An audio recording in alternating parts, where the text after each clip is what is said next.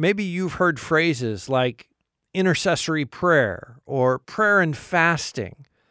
Maybe that kind of prayer seems out of reach to you, an activity that only spiritual elites can engage in. Well, Brother Kevin shows us how prayer and fasting for lost people can become a weekly occurrence, something every one of us can do. On uh, Wednesday mornings and Friday mornings, I don't eat breakfast. So that means I'm hungry in the morning. Hmm, why am I hungry? Oh, Wednesday, it's my day to remember to pray for Hindu people. Oh, Friday morning, ah, kind of hungry. It's 10 o'clock. Oh, right, pray for Muslim people. It's Friday. Jesus never promised his followers an easy path. In fact, he told his disciples that the world would hate them. He sent them out as sheep among wolves.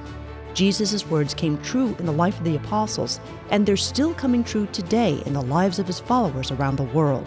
Join host Todd Nettleton as we hear their inspiring stories and learn how we can help. Right now on the Voice of the Martyrs Radio Network. Welcome again to the Voice of the Martyrs Radio. My name is Todd Nettleton, and I am in the studio today with Brother Kevin. He is one of our guests that we are we're only going to use a first name. He is part of the leadership team of YWAM Frontier Missions. YWAM is Youth with a Mission. If you are not familiar, they are one of our strategic partners here at Voice of the Martyrs, and Brother Kevin has actually been with us before here on Voice of the Martyrs Radio. So, welcome back to VOM Radio. Thanks, Todd. It's good to be back. Uh, Kevin, let's talk about your personal story. How did God get a hold of you Mm. as a person? Mm. But then, how did He point you in the direction of, I want you to go to other countries and other cultures and talk to people who don't know me? Yeah, so I grew up in San Francisco in a uh, non Christian family, but uh, in my teen years, I got involved in a hippie movement that was big in San Francisco back then. So this was in the late 60s. And um, with that, I, I had a spiritual hunger. You know, I was interested in uh, spirituality. And I didn't real I'd heard about Jesus, but I didn't know anything about Jesus really. And I was disillusioned by my perception of what Christians were like and what the church was like. My perception, you know, Right. like 17 years old, I Yeah. that, you know, couldn't know all about it. But anyway, I had this spiritual hunger, and and I it that uh, kind of led me into looking into Hinduism and Buddhism, in particular transcendental meditation and Zen Buddhism, and and I got very involved in that, and I thought maybe that was the path of enlightenment, and that drew me. I want to be spiritually enlightened, but on one occasion, I had this experience, this spiritual experience, where I was so frightened that I began to shake. I was literally shaking in fear, and it didn't make sense to me. This this evil presence, and in the midst of my fear, I said, "Jesus, help me!" And as soon as I said that, I just felt this peace literally flow through my body, from my head through my whole body, peace, and the fear was gone. And a few hours later, late in the night, I went into my room and I thought to myself, "Oh, "What happened? This this fear I had, and then the fear was gone. I had peace. Oh, I said, Jesus, help me. Could it be that Jesus helped me? That that something to that? That there, Jesus responded to this request. So uh, I had to know. So I got on my knees next to my bed and, and I put my hands together in the way I thought Christians prayed on their knees with their hands together. And, and I said, Jesus, if you're real, please prove it to me. So the next day I was a university student. The next day I was walking across campus and I couldn't think of anything aside from like the devil and Jesus, like the spiritual evil and Jesus in my head. And in the midst of, of this, I was walking through the middle of the campus and uh, there was a man distributing Bibles. So I took this little Gideon's Bible and immediately I walked over to a bench and I opened it up, and my eyes fell on the left hand page, the middle of the page, and there were a couple of sentences there, and I read them, and it was about Jesus casting a demon out of somebody. And they were crazy before, and suddenly they're normal. And That's kind of like what happened to me last night. Wow. So I kept reading, kept reading for months. And uh, finally, I got to the point where I believe this. I believe uh, I want Jesus in my life. I said, Jesus, please forgive me. I want you in my life. From then on, my life transformed. I mean, on the spot, uh-huh. I knew something was different. and I've loved Jesus and have enjoyed his fellowship with him and following him ever since that happened to me. How, how that impacts me now is I had just a taste of what it's like in a, a different spirituality and kind of a bit of a Hindu worldview mm-hmm. and a mm-hmm. bit of a Buddhist worldview, the kind that somebody would have growing up with that. But still, I had this experience and a, a, very spiritually dark experience, and I was I went from darkness into the light.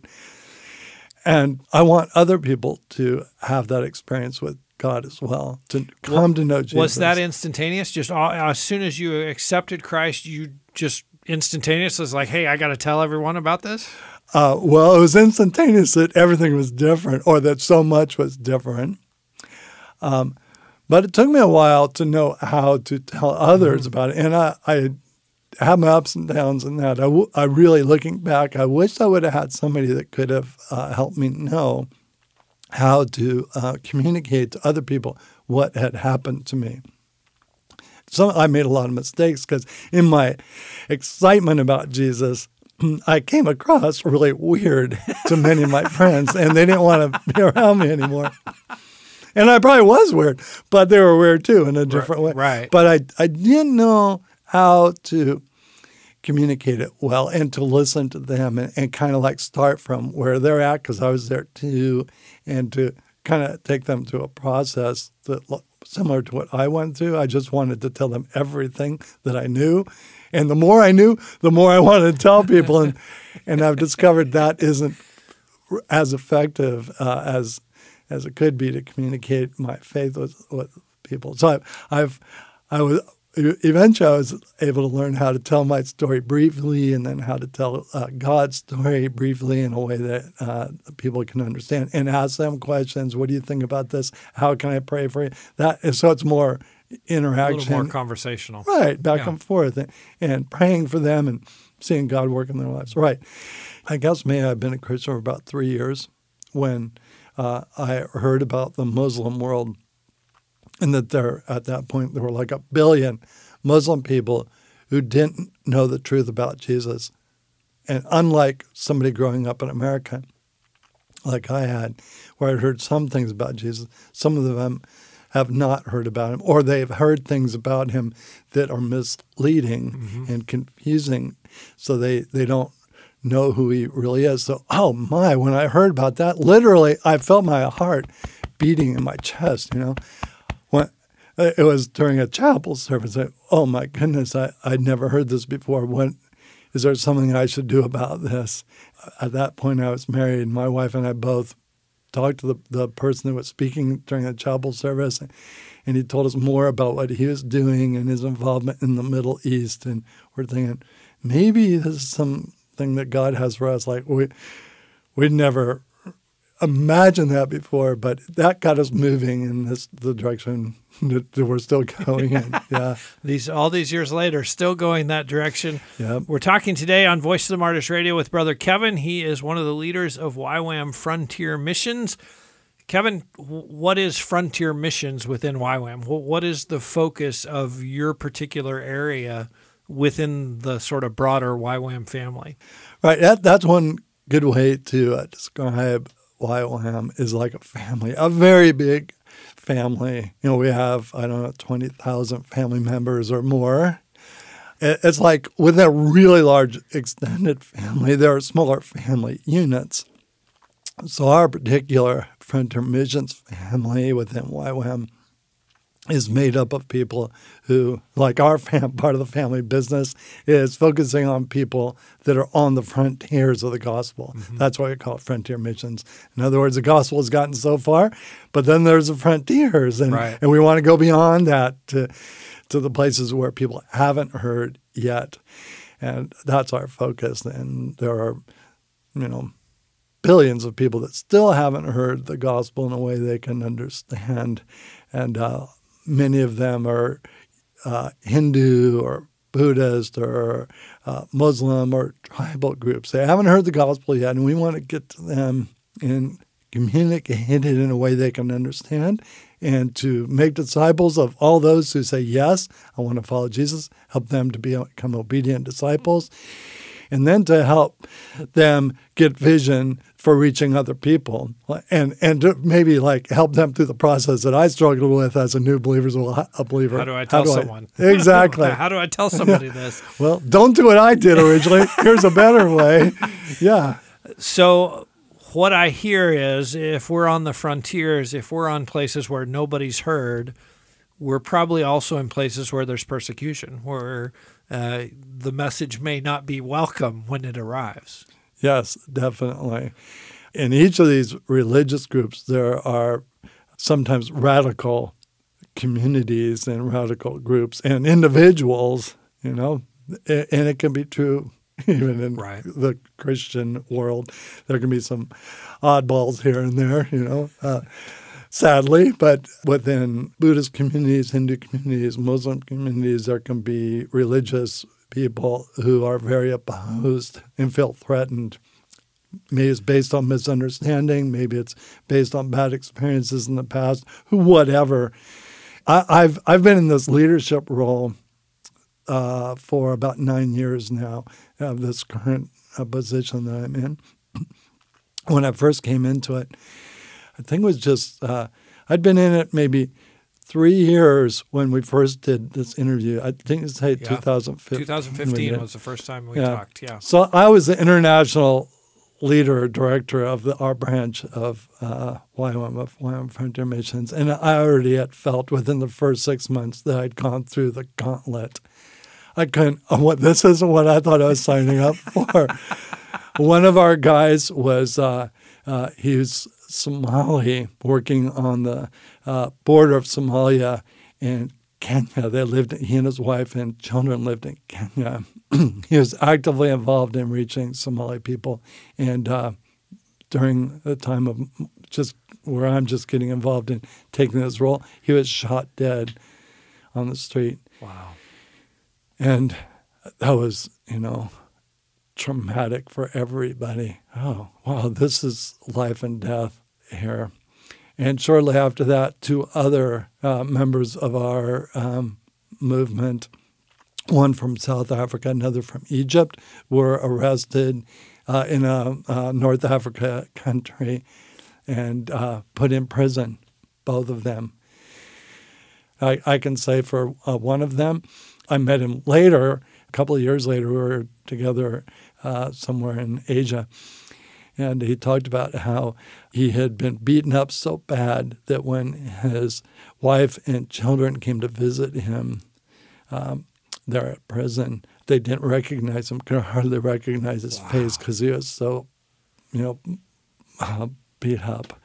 And and they felt his wife and he both felt sad that uh, he, his kids had to see him that way. Yeah. I mean, they were traumatized uh-huh. just seeing their dad, right. you know. So he told me more about what he had been through and being tortured and what that was like. And but in the midst of all that, uh, saying he knew Jesus was with him. He said he was. I think it was like two months he was in prison.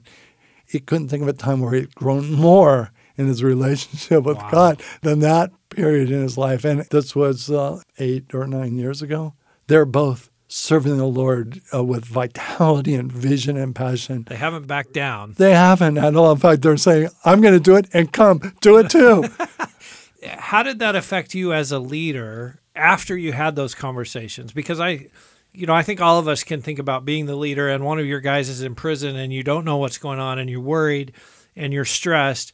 And then you talk to him afterwards and he says, Yes, it was terrible. Yes, they beat me. Yes, they tortured me but Jesus was with me every single day. Uh, he was right there all the time, and I grew so much in my faith. How did that affect you going forward? Because you're still sending people to those kind of places where, you know, tomorrow somebody on your team could be arrested, they could be tortured. So, what do you draw out of that experience with him that still helps you as a leader today? For one, as I tell the story about talking to each of these people, I can picture exactly where I was with them. You know, I can I remember exactly where You we can taste the tea you were drinking. Exactly. so it was a probably a memory I'll keep my whole life. Mm-hmm. That person and what that person said. There's a lot of conversations I have that I forget about, you know, and people that I might forget about too. Sorry, anybody out there that I might forget about. but these people, it's there's It's something you. different. Yeah. yeah, right. And I don't want to experience what they experienced. But maybe if I do, I'll be encouraged. They made it through, and, and I can make it through. And if I don't survive it, I know there's something even better up ahead. Like my friend, my Somali friend that died, I know where he's at Right. right, now. Um, so yeah, I think it that helps strengthen me for me personally. But you asked, what about other people that I say, yeah, go, go? Well, is is that irresponsible of me to say, yeah, go? Maybe you'll get beat up. Maybe you'll get kicked out of the country. Maybe you'll be killed. Yeah, do it. Why? Because Jesus said, go and make disciples of all nations and baptize them in the name of the Father, Son, and the Holy Spirit, teaching them to obey all that I have commanded. And this is the best part I'll be with you always, even till the end of the age. So I'll be with you. So that's also what I That's the learned from these. Yep. It is. And and was he with uh, my friend and my friends in prison in Libya? Yes, they said he was, and that made all the di- difference for them. And also, I, I'd like to add this: there's the absolute guarantee that Jesus will be with us no matter what we go through, and what no matter what He allows us to go through, that He'll be with us. There's also the aspect of uh, us being part of a family, the family of God, that others care about us. They'll be praying for us, praying for us back home. Some will be doing their best to get you out of the prison. Some will be, uh, you know, talking to you know government agencies. There, there's a lot that'll happen because you're part of a family that loves you and cares about you, and they're not going to forget. I have another friend. He's been missing for over four years uh, in uh, Western Africa. We still don't know where he is, but he was uh, kidnapped. We, we haven't forgotten about him. We're still doing everything we can. And we have the voice of the martyrs helping us, constantly helping us to find him and to do all we can to get him home safely. Over four years, we've been suffering together with that. But it's, it's a family thing uh, that, that we're experiencing. Yesterday, I was in the chapel service here, and we are listening to stories from Africa, and he was showing slides of uh, widows that Voice of the Martyrs is helping. Here's this person telling her story. Here's uh, this woman telling her story. Here's this woman telling her story. The last photo that was up on the screen as Sean was talking was here's Helen. Here's a little bit of her story. Helen's husband was killed near the border of Kenya. I said, Helen, wait, that's Abdi's wife. They're still helping her. And and is he's saying, and, and we're helping the boys. They have three boys. We're helping them with school. We've been consistently helping Helen. And so he was with Helen just recently in Kenya, face to face with somebody who I haven't seen for, I don't know, 10, maybe, yeah, at least 10 years. I don't It's been a long time since I've seen Helen. The family is helping. The family of God is helping her, a widow with three boys to raise, whose husband was shot dead, helping her not only with her uh, material needs, but here's the love of God in action. God hasn't forgotten about you. God cares about you. Oh man, yesterday looking at that picture, I could hardly believe it. And I couldn't wait to go over to Sean afterwards and say, I know Helen. He said, Oh, right. She was with YWAM. Yes, yes. You're, you're our family Wow. together. You know, it's not, there's not isolated organizations that, and that we're all doing things Yeah. independently No, when we're saying there's one kingdom. "Eh, that's right and we're following the king we interact with each other in his kingdom That's awesome. yeah thank you for that Well- even even i want to say to you todd thank you for being part of this so that these kind of things are happening Well, I love telling, I love hearing a story like that, and I love telling the story. When people are going to listen to this conversation, they're going to hear that, and that's true. That that's one of the the role that Voice of the Martyrs plays within the body of Christ is to come alongside that widow and and not for a few months or a few weeks, but to come alongside her and say, "Hey, no, we're we're with you. We're going to stand with you as long as it takes, as long as you need." Uh, and so I I love I love that we get to to play that role in the body of Christ, and then we get to hear from someone like you who says, "Wow, I, I knew her. I know her." yes Uh, so what a what a blessing. We're talking today on Voice of the Martyrs Radio with Brother Kevin. He is one of the leaders of the YWAM Frontier Missions area. Kevin, as we finish up, we always want to equip listeners to pray. So, as you think about your teams around the world, and we've talked about some of them in very high risk locations, we talked about your friend who four years later, we don't know what his situation is. We don't know where he is. There's some real obvious things we can pray with regard to that, but give us kind of a, a, a picture of how we can support YWAM Frontier Missions through our prayers. what I do is on Fridays. Friday is a special day of prayer, you know, for Muslim people. So on Fridays, I remember to pray for the Muslim world. For me, it helps to choose a day. Right.